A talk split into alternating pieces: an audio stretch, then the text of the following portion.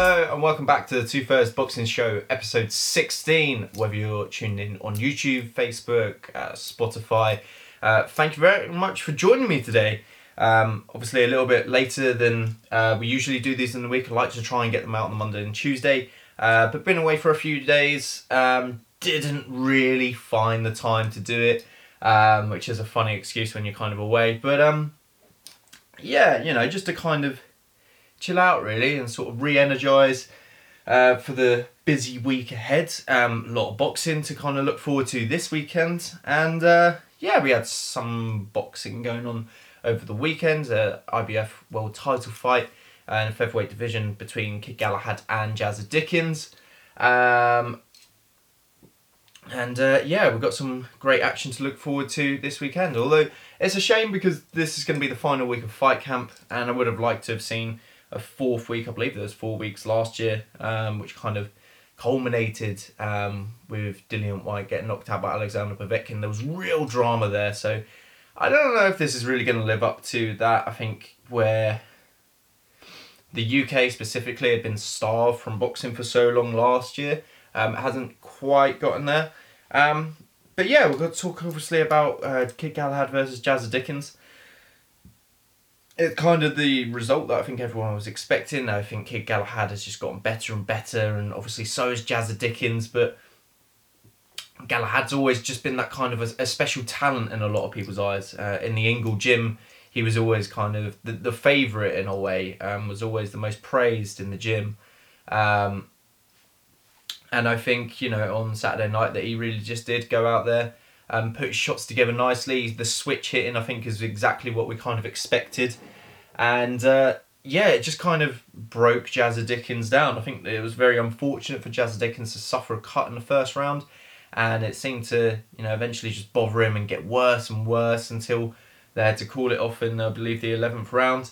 Um, and yeah, you know, I think um, I think Jazza Dickens can hold his head high. You know, he's had an unbelievable run recently, um, and you know to go all the way to the top against a, a world class fighter like Kid Galahad. Um, you know, there's no uh, no misery in defeat, and uh, yeah, I think he, he's done very very well. I think Kid Galahad really has his options open. Um, I really think there's going to be a round robin um, between you know sort of Josh Warrington, Leigh Wood, uh, newly crowned WBA champion. Um, you've got Mauricio Lara, um, as well as many other um, very interesting fights in the featherweight division.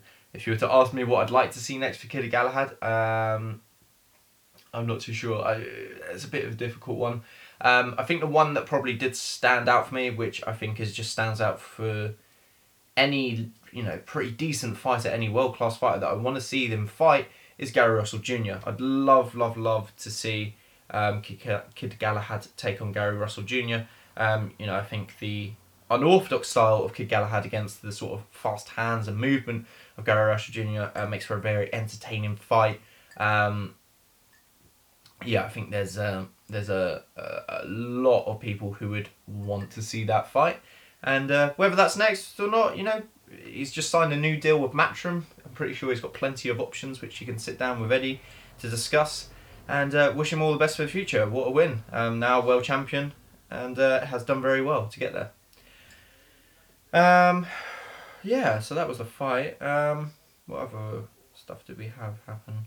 Um, we had a couple of bits of news. So we got the Lomachenko versus Richard Commey, um, which is a fight very close to being made, obviously under Bob Arum's uh, promotional banner, uh, top rank. Um, yeah, I suppose we'll I think, I think everybody's kind of waiting, or at least the American audience. I'm not really too fussed about seeing Lopez Lomachenko 2, um, but a lot of people seem to be bothered um, about wanting to get that fight over the line as soon as possible. And obviously, Lopez, um, his postponed clash with George Kambosos Jr., uh, makes it a little bit irritating for those people who really want to see that rematch. Um, but yes, I'm just really not too bothered. I think, you know, Lopez kind of won that fight quite clearly don't really need to see a rematch. I'd rather see Lopez against Ryan Garcia, Gervonta Davis, uh, who am I missing? Devin Haney. Um, so uh, yeah, I don't know. Richard Commey though, I suppose is a good, um,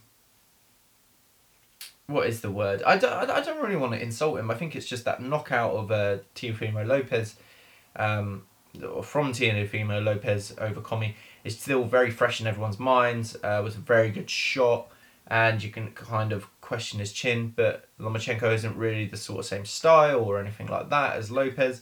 So I think you can expect a completely different fight. Um, but yeah, no, good fight to, to make considering the circumstances. I think I'm still kind of expecting low key for Lomachenko to go back down to super featherweight and have his have a go at the options there. I mean, you've got uh, Berchelt, uh, Oscar Valdez. Um, you know, there's a lot of lot of good fights for him there. Um, just not too sure why he's pursuing this mountain task. Really, I think he's set the bar too high for himself in trying to take on all the best lightweights in the world. Um, all of them are a lot younger, a lot fresher, um, and are just naturally big for the weight. Whereas Lomachenko, uh, not the biggest lightweight. Obviously, he's moved all the way up from featherweight. Um, so yeah, just interesting. Interested to see if that fight gets made. And uh, yeah, we'll talk about more about that fight if it um, goes ahead.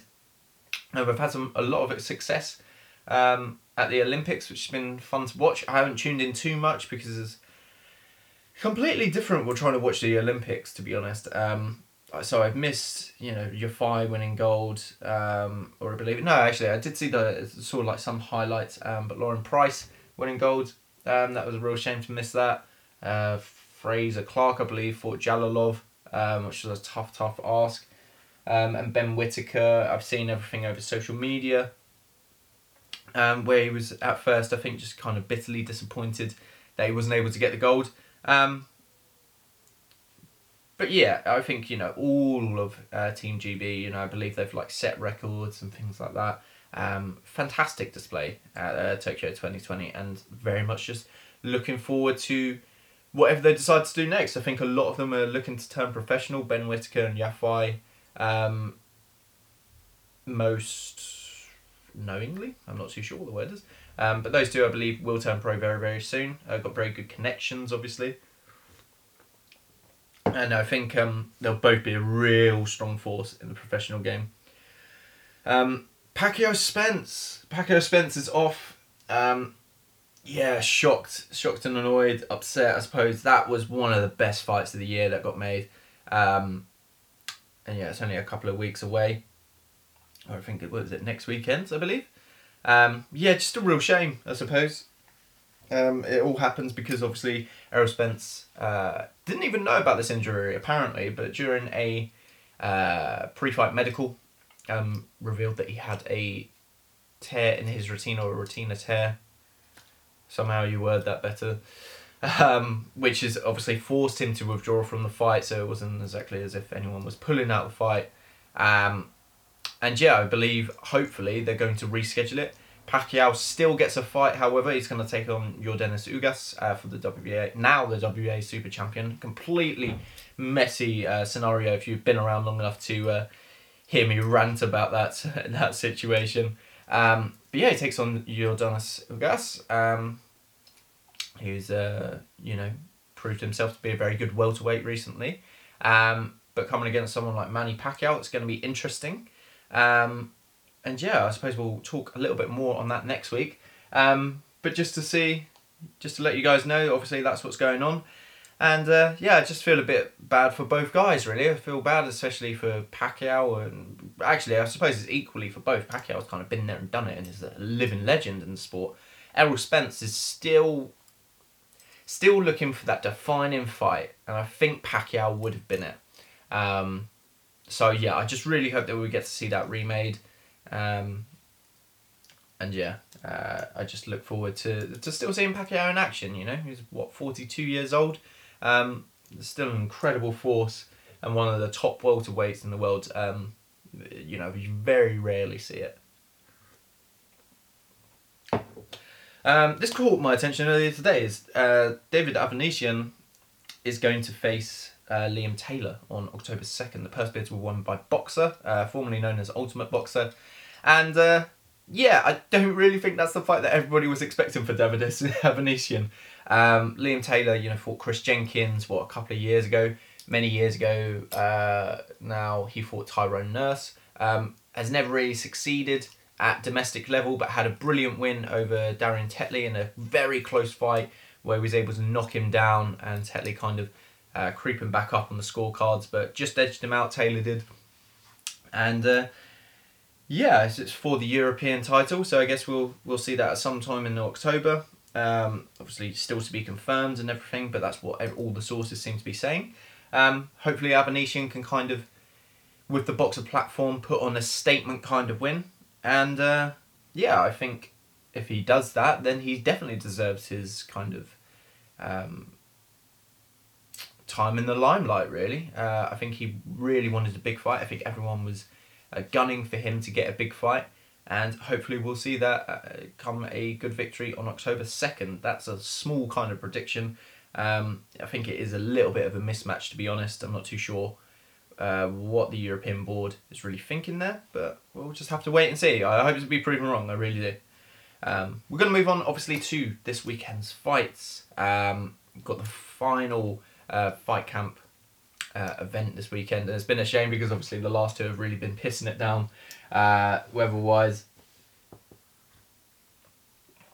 But we have Joshua Buatsi uh, versus Ricards Bolotniks. Um, real good step up for Joshua Bu- uh, Buatsi. Um, people have been kind of waiting for that for a very long time. He was meant to face Blake Caparello. That fight fell through. Um, but yeah, I think this is the right time for Buatsi, and I think it's going to end up being um, a very entertaining fight. Um, you kind of have to pit the kind of the brilliance of Joshua Buatsi and the pedigree and the amateurs um, against the kind of the really good run of Ricards Bolotniks. Um, you know, it was a sensation really in the Golden Contract. Um, you know, knocked out Stephen Ward, uh, then went on to outpoint Hosea Burton, who many kind of picked as a favourite to win the entire tournament. Um, and then finished it off with a little dusting of uh, Serge Michel. Uh, so yeah, I think you know this is the kind of fight that Bolotniks kind of deserves. Um, is quite a big name in the UK, I believe. Um, I, always, I like to think so. I'm not saying I believe, but yeah, I like to think that people consider him a big draw. Um, is never really in a dull fight, even though there can be mismatches, but um, always looks for the knockout and always you know succeeds in doing so. Um, unbelievable power in his fists, and I think um, that against Bolotniks will be very interesting to see because we haven't seen Bolotniks really hurt in his last few fights. Um, so whether Buatsi can kind of stop Bolotniks, um, I'm not too sure. I mean, he should have the kind the quality and the um, you know uh, forgotten his name Virgil Hunter in his corner um, to kind of help him out of that scenario. Um, any tricky scenarios that they may encounter, and uh, yeah, I think he could could potentially stop Bolotniks, but I'm gonna say it will go to points. Um, Bolotniks has just shown that kind of teak toughness in his last few fights and hasn't looked bothered at all. So it is it is a hard one to pick, but I think my prediction would be that Buatsi is going to take this one on points this weekend. Um, but then again, a lot of my predictions are wrong, so who knows? Um, I'd like to see the stoppage, but I don't know. Maybe I need to look a little bit more into Bolotniks before uh, that fight happens. Um, maybe there's a chink in his armor somewhere that they've kind of spotted, which they can uh, expose. Um, however, we've got on to the US fights. Uh, we've got Casimero versus Rigondeaux. Seen some very interesting stuff today and yesterday regarding this fight. Um, you know, talking, you've got kind of one end which is like, oh, Rigondeaux still is too old, but then the other is kind of like Rigondeaux may be old, but the quality and uh, what he can kind of kerfuffle, I think is a good word, uh, Casimero with um, is going to be really interesting. Um, I think the straight left from Rigo is going to be a very um, is going to be a key factor in this fight. I think depending on how much he can really sort of use that, he's got brilliant footwork, um, can kind of move around Casimero's shots. And uh, I think what you notice with Casimero is that a lot of his kind of knockout punches, um, a lot of people were saying that, you know, you kind of um, fixate on his stoppage of Zolani Tete, um, which, you know, really did come out of nowhere. Um, I think he was putting in the work in, but it was just very sudden. Um, a lot of people kind of fixate on that, but if you go back even further to Charlie Edwards, who um, I know was uh, potentially not ready for that fight, um, but is, you know, if you look at the fighter that he's grown into and the pedigree that he had in the amateurs, um, I think it's very important to look at. But the punches that Casimero tends to land are on the inside. That's where he generates all his power. So whether if Rigo's going to force him on the outside, like I think we really expect him to do, um, I think you might see Casimero maybe struggle and trying to walk into a shot every now and then. And I think Rigo may just catch him. Um, you know, and this is a, a, bit of a gamble, I suppose. I'll really have to look into it a little bit more before I place my bets. Um, but whether he stops him or not, I mean, I don't know. The the, the odds on Rigo really good. Um, they're definitely expecting Casimero to pretty much walk through um, this kind of old veteran now. It feels weird to say that um, because he hasn't really had the defining fights in my eyes. Um, I think there's there is a lot of potential for Rigondeaux to get the upset here, which sounds crazy. Um, and yeah, I think he will do it. I really think he will. But whether he stops him or not, I'm not too sure. We know Rigondeaux has a hell of a lot of power um, as well, considering that he's stepped down from super bantamweight to bantamweight. Um, whether that's a good move at his age, um, not too sure. But I, um, I've seen him absolutely destroy guys in the past, and I don't think we should be writing him off uh, this weekend. I really think that he could uh, just bring the upset and uh, potentially step Casimero late on. Um, just really depends how smart Casimero is going to play this. If he tries to force it on the inside too much, I think the the brilliance of Rigondeaux is going to take those tools away from him, use his footwork, and just kind of smash him every now and then. And uh, I think that will eventually take its toll. And if it goes that way, I think Rigondeaux will stop him. Uh, if not, I think Rigondeaux will get the nod uh, on the scorecards for sure. Um, so yeah, thank you very much for tuning in. I think that's everything for today. Uh, if you're on YouTube or Facebook, please be sure to leave a like, uh, comment something from me down below, and be sure to subscribe if you're on YouTube. Follow the page on Facebook. If you're on Spotify, thank you very much for listening. I do uh, apologise that I can come sometimes ramble on or just kind of lose my train of thought. That does tend to happen. But yeah, thank you very much. I've now got another podcast to do, so I will see you next week. Uh, enjoy this weekend's boxing. And uh, yeah, see you then.